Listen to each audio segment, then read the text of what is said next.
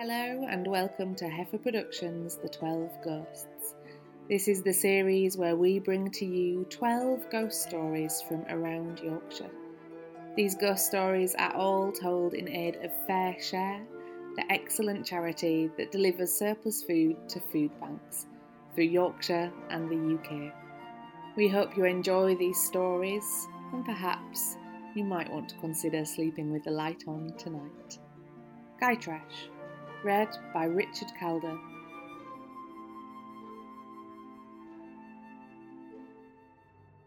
Walking the Pennine Way when the rain hit. A harsh, relentless rain that only the north can produce. A driving downpour that soaked the ground black and sucked the light out of the day. I struggled against the blasting wind, occasionally seeking shelter under a solitary tree whilst trying to tune into weather reports on my pocket radio crackling, stuttering voices said that it was the worst conditions of rainfall that had had in the past 10 years. I tried to stick to the high ground, knowing that there would be floods in the valleys below. Channels of rushing water cut through rock and heather, thundering down into invisible depths. My clothes clung to me like a second skin, my days dogged with an oppressive dampness that permeated my very being as I traversed hard, uneven moorland, one foot after another. For three days I watched my boots climb and slip over the ground. The noise of the rain was like static, a dense soundscape that was the backdrop to my days and dreams. When night fell and the last drops of rain finally soaked into the ground, the remaining silence was profound, peaceful, yet strangely ominous. I continued onwards for a time, goaded by a strange feeling, a sneaking sense of anticipation, as though my subconscious was preparing me for what would follow. I pitched my tent that night, after eating baked beans from a can and having a few nips of whisky before falling into a deep sleep. I awoke the next morning to silence and unfastened the door of my tent, expecting to see the horizon for the first time in days. Instead, I was met by an impenetrable white fog that rendered anything more than a metre or so away utterly invisible. At first, it felt strangely serene, almost as though I had awoke in a dense cloud. I sat in my tent and ate an apple for my breakfast, all the while telling myself that the sod fog would soon clear and I would be on my way. But this did not happen. After waiting for an hour or so, it was clear that the conditions weren't improving. If anything, the fog seemed to thicken and draw closer to me. The visibility grew even worse, and soon it was though only the ground at your feet was visible. My heart rate started to pick up. I told myself to be proactive, get moving. Sure, if I go to higher or lower ground, things would improve. I hurriedly packed my tent and things and made the first tentative steps into the white nothingness. I checked my compass and map, decided on the direction of travel, and put one foot in front of the other. I'd been walking for about an hour when I realized the birds had stopped singing. Birdsong had been the backdrop to my entire trip, my only travel companion. There was something so cheerfully resilient about the birds going about their business despite the horrible conditions that dogged my days on the moors. But now there was nothing, not a sound. I couldn't say why, but this realization threw me into a terrible panic. My chest grew tight and my hands clenched involuntarily. My face quickened, my legs almost involuntary, and I soon was running and tripping over the terrain, racing head on into the white abyss. I ran and ran, yearning to escape the fog, but soon my feet touched not upon solid ground, but air. In that instant, I knew I was falling. I instinctively reached out around me, flaying wildly. Somehow my fingers found a clump of heather, and thankfully it held fast, my legs swinging beneath me. I had no idea how far the drop beneath me was, and I tried not to ponder this as I desperately dragged myself up, the smell of heather now overpowering and sickly sweet in my nostrils. I struggled and struggled until finally I heaved a leg over the ledge and roared away from the edge. I'm not sure how long I lay there, my chest heaving as I tried to catch my breath. Eventually, I pulled myself together enough to get to my feet and took small, cautious steps in the hope of finding my way again. But with every few steps, I seemed to reach another ledge. I had no idea which way I had come from, and every direction I turned seemed to lead to a drop. What was I going to do? I sat down and put my head between my knees, taking deep breaths of air whilst I tried to get a grip.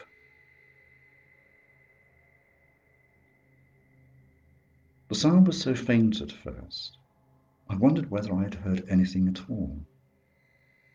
There was the slightest rustling of foliage, a rhythmic padding sound which, the more I focused on it, seemed to be growing louder and louder.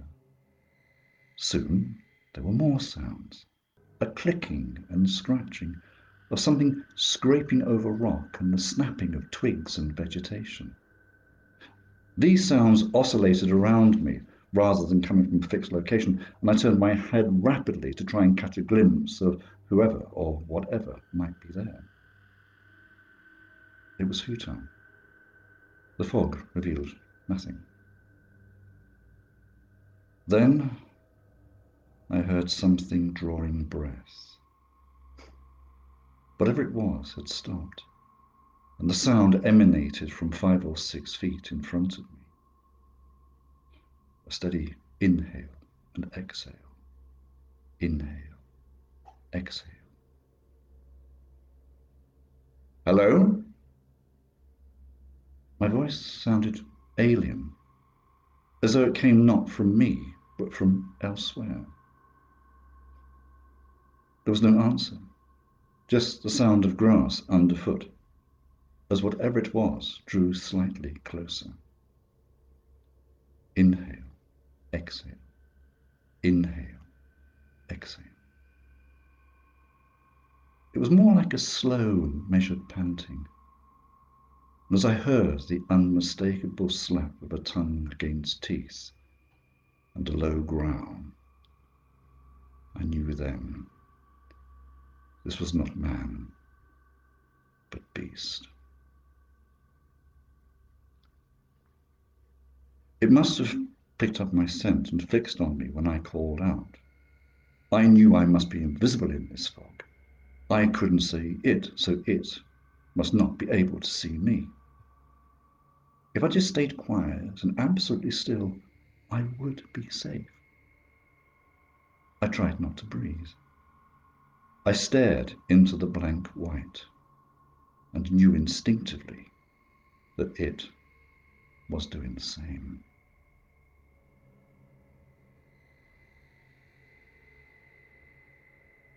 I'll never forget what happened next. The white vista was pierced by two small points. Tiny at first, yet unmistakable. Two red dots that as the seconds passed grew and grew. They flickered and glowed as if hot, and were the size of two burning coals in a roaring fire. They were eyes, and their stare bore into me with intensity. I was frozen in terror, yet mesmerized. I felt myself being drawn in, but could not look away. I'm not superstitious. In fact, I consider myself a skeptic. I've turned the events of that day over again and again in my mind, but I have no rational explanation. Something passed between me and those fiery eyes that day. The longer we stared at one another, the more distinct the impression became. A sensation, something innate and primal, began to warm my body and told me that I didn't need to worry and that things would be okay. It told me to follow, and if I did, I would find safety. I trusted that sensation implicitly and without question. The eyes drew back into the mist and grew smaller. I walked towards them, step after step, doing my best to keep them in sight. Occasionally they disappeared from view, and in that moment the fear would start to stir once again in my stomach. But again, the eyes would appear, and whatever it was had realized I'd fallen by the wayside, had returned to help me catch up. I have no idea how long I followed those burning eyes, blindly trusting their intentions. But at some point, my boots hit a road, and I could see headlamps of a car making their way towards me. I looked about me, but the burning eyes were gone.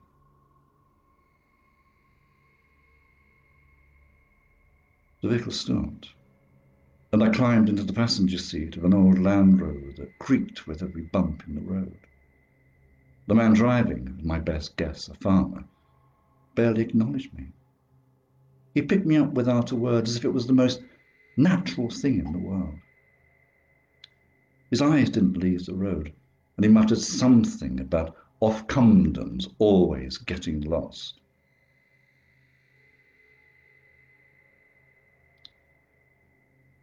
Undeterred, I spoke nonsense almost non-stop, so completely relieved to have escaped what I was certain would have been an unpleasant end. I talked and talked about where I'd come from, where I was going, and what I hoped to do next. Talking and talking to fill the silence, the farmer just didn't say a word, just focused on the road with steely resolve. In fact, the only time anything I said seemed to make an impression was when I decided to swallow my pride and at the risk of sounding like a madman, tell him about my encounter with the strange eyes.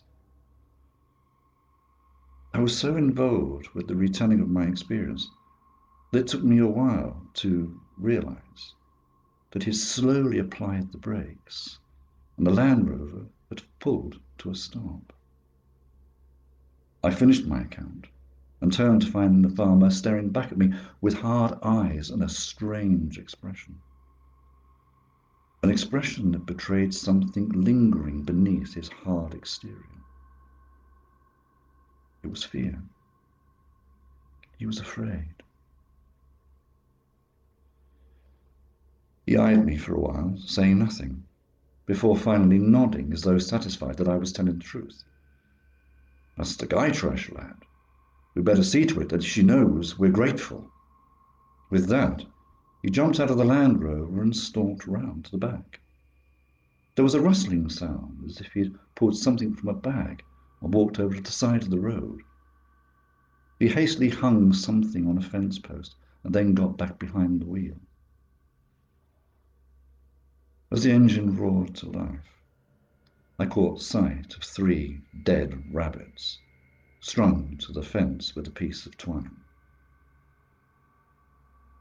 We drove on in silence, and when the fog finally began to clear, the first glimmer of light appeared on the horizon, like a silver band dividing the earth from sky.